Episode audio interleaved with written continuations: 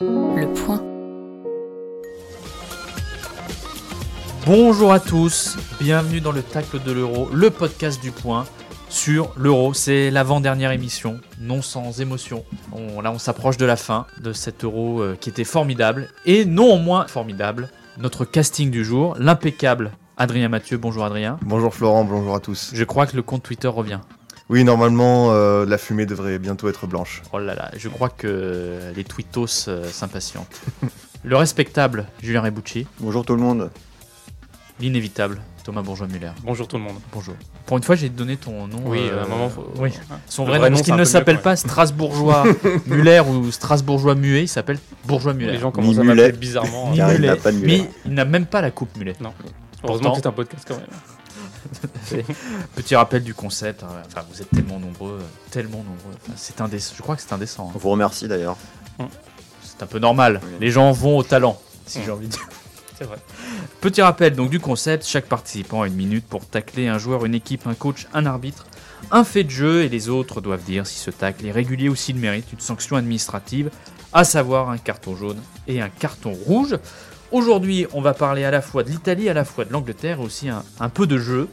Euh, et j'ai décidé de donner la parole, attention tic-tac tic-tac, Julien Rebucci, puisque je crois que tu reviens sur le match d'hier. Je vais revenir euh, un petit peu sur le match, mais plus globalement sur euh, cette anomalie anglaise durant cette compétition. Alors anomalie pour plusieurs raisons. Alors euh, je vais commencer par cette compétition qui est complètement taillée pour, euh, pour l'équipe des Trois Lions.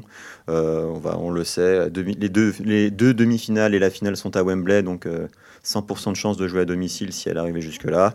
Euh, des stades où les supporters étrangers euh, sont interdits. Euh, tout est fait pour elle. On l'a pu le voir hier euh, sur, euh, sur le, le penalty sifflé à Sterling. Je vois même pas comment il peut y avoir penalty sur cette action. Il y a deux ballons sur le terrain. On n'a jamais vu ça. Enfin, voilà. L'arbitrage donc a été aussi très très clément vis-à-vis de l'équipe entraînée par Southgate. Southgate qui m'étonne m'étonne parce que je trouve qu'il fait n'importe quoi avec son équipe. On l'a encore pu le voir avec la gestion de, de Grealish hier, euh, qui entre et qui ressort, euh, alors que le, le Danemark, euh, au même moment, est obligé de faire sortir un joueur. Enfin, il n'y a, vraiment aucun intérêt à faire ça. Ils pouvaient très bien continuer à jouer normalement leur jeu, euh, euh, sans sortir peut-être l'un des meilleurs joueurs avec Sterling de leur, euh, de, équipe depuis le début de la compétition. Et enfin, oui, voilà, ce contexte particulier, ça fait euh, 55 ans euh, qu'ils n'ont pas gagné. euh, je pense qu'ils vont avoir une énorme pression donc, euh, euh, pour, pour remporter cette finale dimanche face à l'Italie. Euh, je pense donc encore une fois que c'est une anomalie qu'ils n'arriveront pas à résorber, si j'ai envie de dire, qu'ils vont encore perdre. Euh, Il s'engage, il s'engage. et voilà, non, enfin, c'était c'est plus qu'un taxe, un cri du cœur. Je ne comprends pas ce que cette équipe fait là. Je pense que tout a été fait pour qu'elle soit là. Et, euh, et j'espère qu'on mettra vite un terme à cette mascarade anglaise. Alors moi je vais commencer, je vais tout de suite mettre un carton rouge. Puis tu dis, on comprend pas pourquoi cette équipe est, est là et qu'est-ce qu'elle fait en finale. Enfin, on était tous autour de la table lors de la première émission en disant que l'Angleterre euh, faisait partie des favoris au moins au dernier carré, donc c'est pas surprenant. J'ai jamais dit ça. Non mais tu, tu connais pas le football, donc. D'accord. mais non mais on n'était pas tous à le dire. Ah, Adrien, c'est pas une surprise de voir les Anglais qui ont fait demi-finale en Coupe du Monde euh, il y a trois ans, de les voir en finale là, sur un euro, il est vrai, quasiment à domicile, parce qu'ils ont joué qu'un match à l'extérieur. C'est vrai que Julien a quand même raison de rappeler ces conditions qui permettent de mettre un petit doute. hein. C'est vrai qu'on a l'impression que c'est un euro presque quasiment à domicile quand on voit que la Suisse a déjà parcouru euh, 14 000 km. Eux, Ah ils oui. ont fait un petit euh, voyage à Rome. Euh, c'est vrai qu'on a de quoi être euh, inquiet. Moi, par rapport à 2018, justement, je trouve qu'il n'y a pas tellement de progression dans le jeu. Euh, je rappelle qu'en 2018, c'était quand même Dele Alli et Jesse Lingard, euh, leurs animateurs. Et là, on a quand même beaucoup plus de matériel. Et Southgate, finalement, euh, a choisi plutôt la voie du compromis, euh, celle euh, de Didier Deschamps en 2018, celle de Fernando Santos en 2016, de trouver l'équilibre. Et justement, il s'inspire beaucoup de ces équipes-là. Et c'est pour ça qu'on a l'impression vraiment d'une Angleterre ennuyeuse, d'une boring euh, England, comme le disent les observateurs. Donc on a, on on, a- on aurait aimé voir cette équipe un peu plus spectaculaire, audacieuse, et au final, on se rend compte qu'en fait, tout ce qui euh, importe, c'est la, c'est la gagne, c'est la victoire finale. Bah, c'est quand même très important dans un tournoi. Non, mais je pense que c'est surtout cette espèce d'attente, ça leur joue tellement, It's coming home, ils arrêtent pas de le répéter et tout, et que voilà, bah, ils mettent euh, tout en place, et euh, c'est vrai que le changement de Grealish, bah, c'est voilà, que c'est un sélectionneur qui, qui se fait un peu dessus, parce que je pense qu'à un quart d'heure de la fin, alors que le Danemark était totalement cramé, faire rentrer un, faire rentrer défenseur supplémentaire, c'est vraiment la preuve que euh, bon, euh, tu commences à te faire dessus. Donc euh, l'Italie peut jouer justement sur cette peur. Co- Comme, bah, comme Deschamps quand il fait sortir Griezmann. euh, À vaincre sans péril, on triomphe sans gloire. Mais pour les Anglais, est-ce qu'ils veulent la gloire ou ils veulent le triomphe? Il paraît qu'il n'y a qu'une seule équipe, j'ai pas vérifié, qui a attendu euh, plus longtemps que l'Angleterre pour rejoindre une finale, c'est l'Éthiopie. Tout à fait. 1962, quand jouait une, coupe- une finale de Coupe d'Afrique des Nations. Mais voilà, euh, dans le vo- ça n'enlève rien à cette équipe anglaise qui a une défense euh, absolument formidable. Ils ont pris hier le premier but de Mm. la compétition. Or, on sait très bien qu'en Coupe du Monde ou en Euro, euh, on gagne d'abord avec sa défense. Mhm. Vous êtes trop romantique, Julien. Bah, L'Italie a pris euh, deux buts, Deux buts. Voilà. Deux, ou- deux ou trois deux. Deux. Un contre euh, l'Autriche, un contre. Trois. Parce Trois. La Belgique. et. Et il connaît Belgique. même pas les statistiques de son non, mais équipe. c'est vrai qu'il y a un tour de plus maintenant euh, à l'Euro, j'ai encore du mal à m'y faire. Carton jaune là. Mhm. Carton jaune sur une erreur statistique. Impardonnable. Ouais. I'm Sandra, and I'm just the professional your small business was looking for. But you didn't hire me because you didn't use LinkedIn jobs. LinkedIn has professionals you can't find anywhere else, including those who aren't actively looking for a new job but might be open to the perfect role, like me.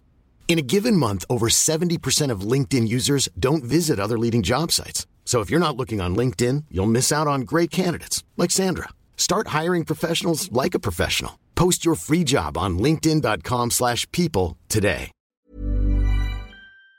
C'est la seule erreur, euh, ça va. Mais c'est vrai, c'est vrai que cette défense anglaise, par contre, elle est assez patente parce que c'est souvent des joueurs qui ont été critiqués euh, dans leur carrière. Harry Maguire, avec son physique un peu Ouais. rustre, euh, on lui fait beaucoup payer le prix de son transfert, mais quoi qu'il arrive, le joueur anglais est cher maintenant. Donc euh, United a mis le prix et on peut voir que Maguire est vraiment un des joueurs les plus réguliers de première ligue. Et sur cette Euro, il est tout bonnement excellent. Et même un Luke Shaw qui est revenu d'une grosse blessure, qui a avancé, qui a toujours ce problème de poids. C'est un des meilleurs latéraux gauche de la compétition. Et c'est vrai que Southgate, au moins, a le mérite de mettre les joueurs dans ses meilleures conditions, au moins les défenseurs. Alors, euh, l'anglais est cher, sauf Clément. qui, qui est de moins en moins cher c'est sûr que là, euh, Non, je vous trouve dur, moi, avec l'Angleterre. C'est dur de parler d'anomalie. Il y a une Oui. question de style aussi. hein. Vous avez vu la, la classe de Roberto Mancini euh, face euh, au look de garçon de café de Gareth Southgate. Ah oui, non, mais là, euh, c'est des choses qui nous dépassent. Ouais. Non, mais on a l'impression, enfin, moi, j'ai pas vu l'Angleterre trembler durant tout cet euro. Donc, c'est qu'il y a quand même une solidité, il y a quand même des, des convictions, des certitudes. Donc, Il y on a peut. des joueurs de qualité partout. Bah, ils quand ont quand même un peu tremblé hier, hein, je suis pas d'accord. Oh, ils ont pas tremblé. euh. moi justement, je trouve qu'hier, euh, quand ils prennent le coup franc de Damsgaard, il y a, il y a un focus sur Harry Kane qui euh, montre euh, sa tête en disant ça se joue dans la tête, c'est le mental. Et je pense qu'ils sont vraiment conditionnés pour ça. Fallait s'y attendre. 5 clean sheets, euh, c'était quand même déjà exceptionnel. 5 matchs sans prendre de but, un sixième ça aurait été beau. On prend un top but, ok, mais derrière, on, on sait où on doit aller. C'est pour ça que j'ai pas senti cette équipe paniquer. Je me demande s'ils ont quand même pas joué finalement leur finale hier. Attention à ça. Il y aura quelque chose à, à noter euh, pour la finale, c'est que moi j'ai l'impression que les Italiens sont complètement rincés, alors que les Anglais ils ont une fraîcheur physique. Enfin, la prolongation, ils ont mangé le Danemark et on sent pas qu'ils, euh, enfin, on sent qu'ils peuvent encore jouer 1, 2, 3, 4 ou 5 matchs, alors que l'Italie c'est plus compliqué. hein. Elle a un jour de plus pour se reposer que l'Angleterre. C'est vrai, c'est vrai que ça peut jouer, et même on l'avait vu, hein, le, le quart de finale contre l'Ukraine avec Southgate qui fait sortir tous ses, ses joueurs phares, les Declan Rice, les Sterling. Euh, voilà, hier c'était les éléments probants jusqu'au bout. Donc euh, c'est vrai qu'il y a cette fraîcheur, et on, ça, on en revient au problème du début. C'est vrai que quand tu fais moins de déplacements, bah, tu as plus de temps pour la récupération, et ça, ça aide. Bon, après, euh, il y a des euros qui sont organisés dans un pays, et on va pas dire c'est ils sont chanceux parce qu'ils ont joué euh, l'euro dans ce pays. Parce que c'est c'est à peu près normal. La Je- France en non. 2016, euh, Mais non, mais là, là c'est- pas justement, c'est pas, c'est pas un exemple probant parce que la compétition, le format cette année n'est pas celui-là. Par contre, ils ont quand même le droit de jouer la demi-finale et la finale dans le même pays. Je veux dire, on aurait quand même pu euh, s'adapter et mettre la finale dans un pays neutre pour les deux, les deux pays. Genre la France, quoi. La France, l'Allemagne. Euh, je pense qu'il y a en suffisamment de stades en Europe Bah, pour trouver euh, une alternative. On l'a bien fait pour la Ligue des Champions. tu es anti-anglais.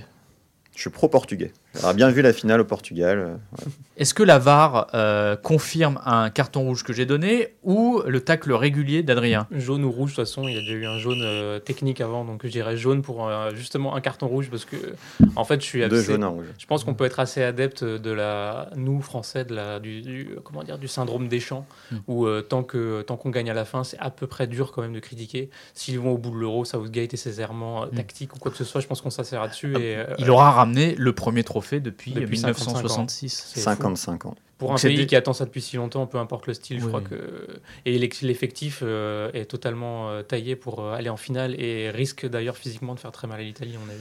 Moi, j'ai l'impression que Julien, il est en train de trembler. Et donc, il essaye d'attaquer l'Angleterre pour Ouais. déstabiliser parce que nous sommes écoutés outre-Manche. C'est vrai. Et Ah. essaye de mettre la pression sur les Anglais. Et c'est moche. L'Italie, a- vu que l'Italie est arrivée en demi-finale, il y aura forcément la pression de, de- de remporter le match. Après, euh, Roberto Mancini l'a dit avant la compétition, euh, lui, son objectif est 2022, alors que l'Angleterre, euh, compétition chez elle, là, elle peut vraiment pas se louper en fait. Euh, J'imagine qu'il y aura de la famille royale, dans les tribunes à Wembley dimanche. Il y aura David Beckham, il y aura Mr Bean et compagnie.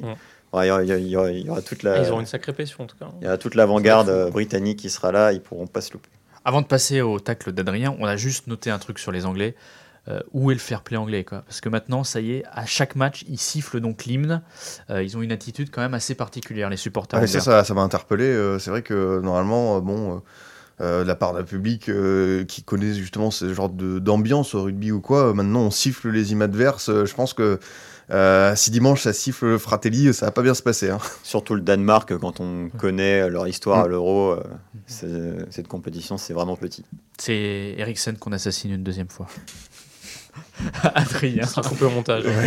Sans transition. Euh, oui, j'aimerais revenir sur euh, l'une des phrases les plus clichés du football avec euh, on prend les matchs les uns après les autres et on n'a pas su mettre les ingrédients. C'est le désormais célèbre les tirs au but, c'est une loterie.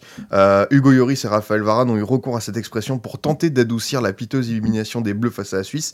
Alors, je dois d'abord préciser, avant 1970, est-ce que vous savez comment ça se passait pour départager deux équipes à égalité dans Tirage, Tirage au au sort. tirage au sort Voilà. Euh, Et d'ailleurs, l'Italie avait été, euh, été passée en finale, je crois, de Mm. le seul euro qu'il a gagné au tirage au sort. C'était un euro à quatre équipes, Ouais. hein, c'était vraiment particulier.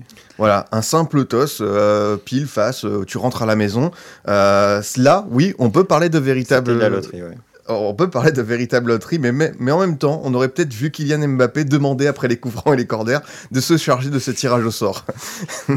Comme chaque aspect du ballon rond, les pénalties ne reposent pas sur un unique facteur chance. La manière de tirer, la course d'élan, on l'a vu avec Jorginho, la zone du pied, le duel psychologique qui s'engage avec le gardien, face à quelle tribune on tire, qui démarre euh, la séance? Regardez par exemple Chiellini mardi soir lors d'Espagne-Italie, la manière dont il a joué avec euh, Jordi Alba lors du tirage au sort, il l'a mangé mentalement, euh, conditionné à partir avec un désavantage. Je vais aussi vous citer la Copa América avec le gardien de l'Argentine euh, Emiliano Martinez, euh, qui a carrément parlé au Colombien Mina avant euh, qu'il s'exécute. Je cite, tu as l'air nerveux, moi je te connais, regarde comment je vais te manger. Le trash talking a eu du bon, l'Argentine s'est qualifiée en finale. Bon. J'imagine pas Hugo Lloris être dans ce registre, des grands regards noirs pour se manger 5 contre-pieds, on connaît déjà la recette, mais avec un Mike Maignan qui excelle dans cet exercice, la donne changera peut-être pour les Bleus dans les prochaines années. C'est très bon tacle, hein, tr- tacle régulier. Surtout que ceux qui disent euh, c'est la loterie, c'est souvent ceux qui perdent. C'est ça. Julien? Oui, tacle régulier, c'est clairement l'excuse des perdants. Euh, Ce qui est intéressant, je, pense qu'il y aura un avant et un après cet euro, notamment sur euh, le comportement des gardiens de but, et que ça va vraiment se, se populariser euh, dans, dans- dans les années à venir. et je pense dès la saison prochaine, de plus en plus de gardiens de but vont on, on commence à comprendre que finalement le seul moyen pour eux d'influencer euh, sur une série de tirs au but ou même sur un penalty, c'est d'essayer de rentrer comme ça dans la tête du tireur. Euh, alors on le, on le voyait de façon anecdotique euh, bah, depuis euh, Landreau face à Ronaldinho, euh, euh, que c'était euh, L'arseneur l'a fait contre Neymar. oui, je me souviens plus, c'était Ricardo euh, ou Rui Patricio euh, qui enlevait ses gants. Mm. Ricardo. Ricardo qui enlevait ses gants avant les séances de tir au but. Alors voilà, il y, a- il y a tout un, un- petite sorte d'artifice comme ça qui était tellement rare qu'on pouvait les citer. Mais là, je pense que ça va vraiment entrer dans la tête de plus en plus de gardiens professionnels de trouver un moyen de, de faire sortir le joueur de, de- de son geste technique. Et, et c'est tant mieux, ça va, ça va ajouter euh, un peu de piment. Parce qu'en fait, euh, sur le côté, euh, celui qui commence euh, gagne, je, je crois qu'en fait, c'est, très proche de 50-50 la statistique. hein. C'est, pas, pas si probant que ça. Je crois que c'est 55% l'équipe Ouais. qui démarre peut gagner. Avez, Et sur euro, on l'a vérifié. vous avez vu ce que Piquet a proposé d'ailleurs. C'est qu'on Oui, passe euh, en ABBA. Un système tie-break comme, euh, comme au tennis, mais bon, si Gérard Piquet, euh, qui a déjà saccagé la Coupe Davis, se permet de donner des avis sur ça, Voilà. Qu'il laisse euh, les- la séance de tir au but tranquille. qui laisse euh, Shakira chanter. Et voilà. Non mais on parlait du tennis, euh, c'est comme ceux qui disent que le cinquième set c'est pareil, c'est la loterie. euh, non, en fait c'est vraiment un, vraiment des moments particuliers et techniques. Et voilà, et, et le tir au but, on dit pas qu'un penalty c'est une loterie dans, dans le jeu. C'est euh, un face à face et on le voit. Jorginho il l'a parfaitement tiré. Neymar c'est quand même l'exemple parfait qui montre que lui c'est pas une loterie. Il a son truc, il a son système et ça marche 9,9 fois sur 10. Oui, ou, ou Thiago Alcantara aussi, euh, pour, euh, on parlait de Jorginho qui tirait juste avant. euh, en fait, on, sait tout de suite euh, qu'il va marquer. Ou, ou je me souviens plus quel tireur suisse face à Hugo Lloris. En fait, euh, dès la course d'élan, Lloris était déjà par terre. En fait, c'était assez Il incroyable. n'y a que Domenech qui faisait pas euh, l'entraînement au penalty en 2006. Oui, 2006, il a jugé bon de, de s'en passer. Pendant que l'Italie euh, de Lippi euh, se- s'y préparait euh, euh, sûrement, euh, Domenech euh, jugeait bon de seulement s'entraîner à des frappes de loin. Donc euh, voilà. C'est QFD. Lavar est d'accord? La VAR est d'accord, évidemment. Même si, une petite nuance quand même, euh, quand le, le gardien décide de partir à gauche ou à droite, il y a forcément quand même une petite part de chance.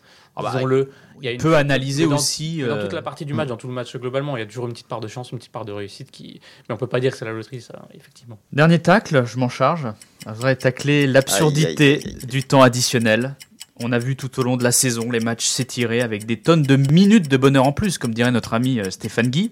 Euh, les pauses fraîcheurs, les cinq changements par équipe, les instants VAR de plus, en plus nombreux ont réduit le temps effectif des matchs et augmenté le temps additionnel.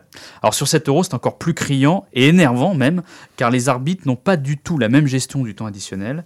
Euh, certains en accordent une palanquée, quand d'autres, qui malgré, malgré tous les changements, n'en donnent qu'une pincée. Je me souviens d'un match où il y avait eu euh, les six changements, euh, ou les huit changements même, et il n'y avait eu que deux minutes de, temps additionnel. C'est assez surprenant.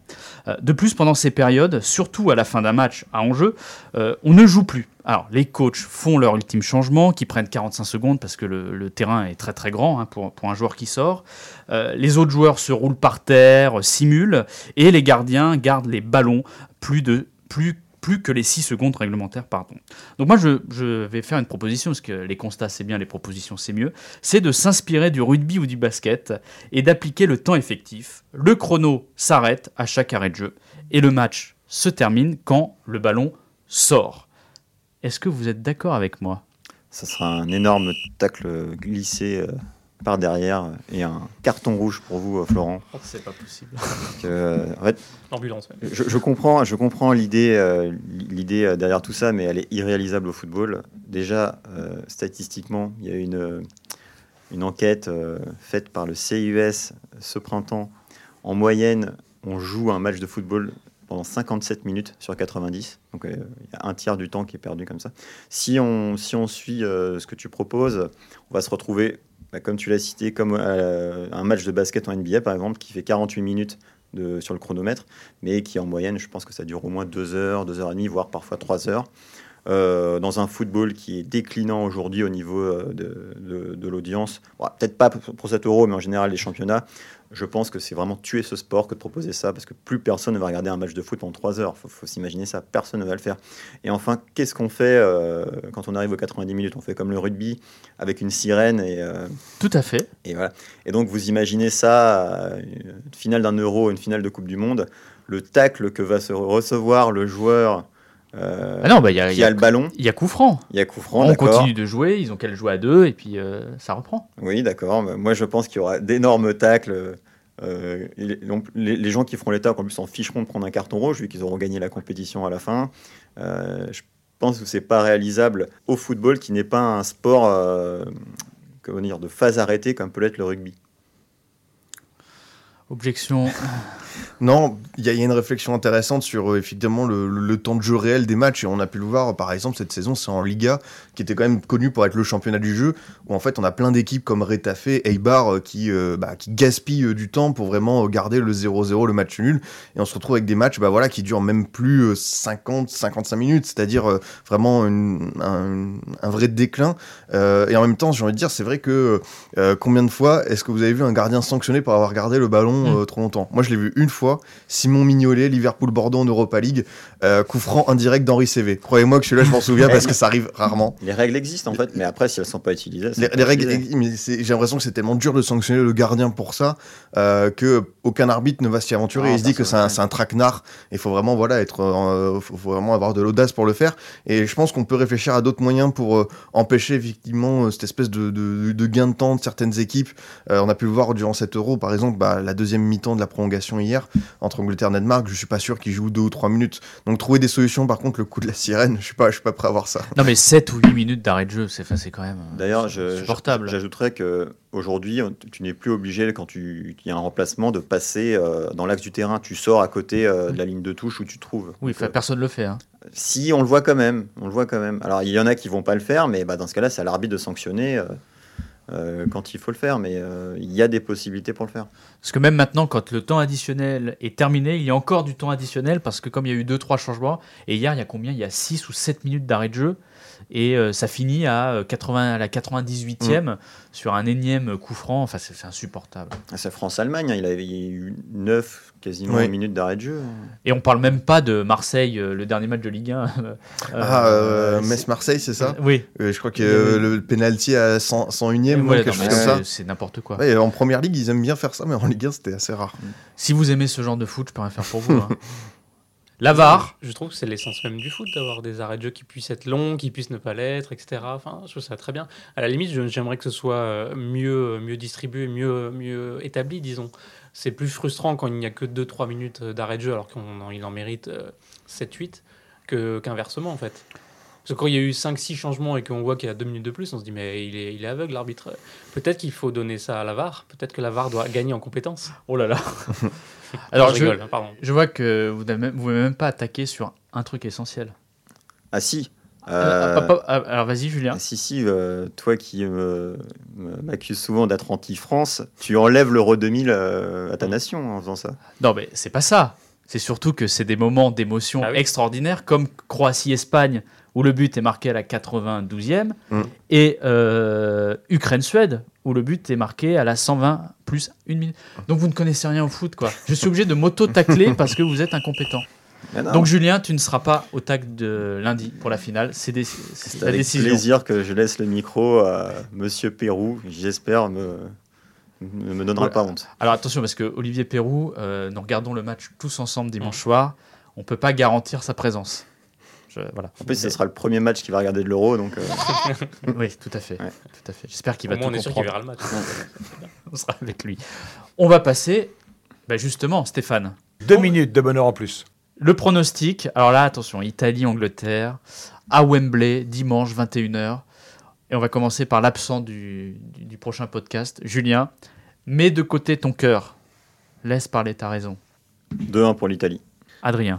Victoire de l'Italie au tir au but. Je- te vole ton truc, c'est ça? Non, non, pas du tout. C'est parce que tout le monde est en train de dire l'Italie, donc je vais être obligé de dire Non, moi, je l'Angleterre. crois en l'Angleterre. L'Angleterre. Je crois en l'Angleterre. Je suis pragmatique. Moi, je, je crois beaucoup en l'Italie, mais je pense que l'histoire est tragique et ce sera l'Angleterre. 2-1 après prolongation. Avec un doublé d'Harry Kane. En tout cas, on fera un bilan euh, de l'Euro euh, lundi, mais depuis les huitièmes, euh, il est très emballant cet Euro. Ah, c'est un très bel Euro. C'est vraiment, euh, on a pu émettre des doutes, surtout moi, Mm. euh, lors de la phase de groupe, mais depuis les huitièmes, il n'y a rien à dire. Tous les matchs sont absolument fous, quoi.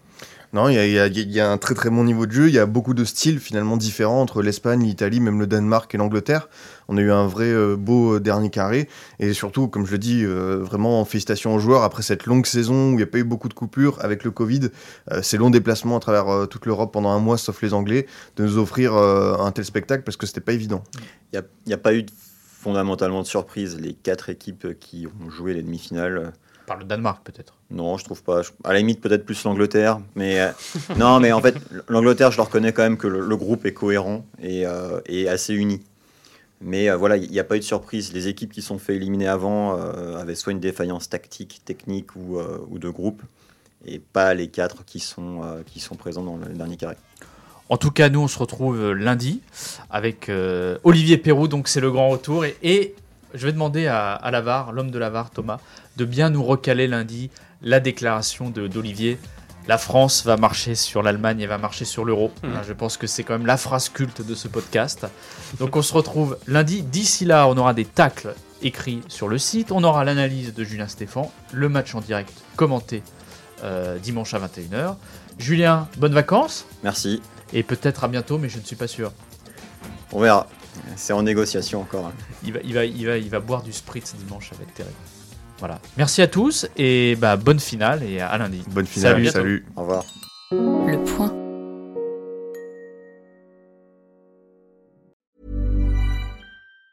Hi, I'm Daniel, founder of Pretty Litter. Did you know cats tend to hide symptoms of sickness and pain? I learned this the hard way after losing my cat, Gingy. So I created Pretty Litter, a health monitoring litter that helps detect early signs of illness by changing colors, saving you money and potentially your cat's life. Pretty Litter is veterinarian developed, and it's the easiest way to keep tabs on your fur baby's health right at home. Go to prettylitter.com and use code ACAST for 20% off your first order and a free cat toy. Terms and conditions apply. See site for details.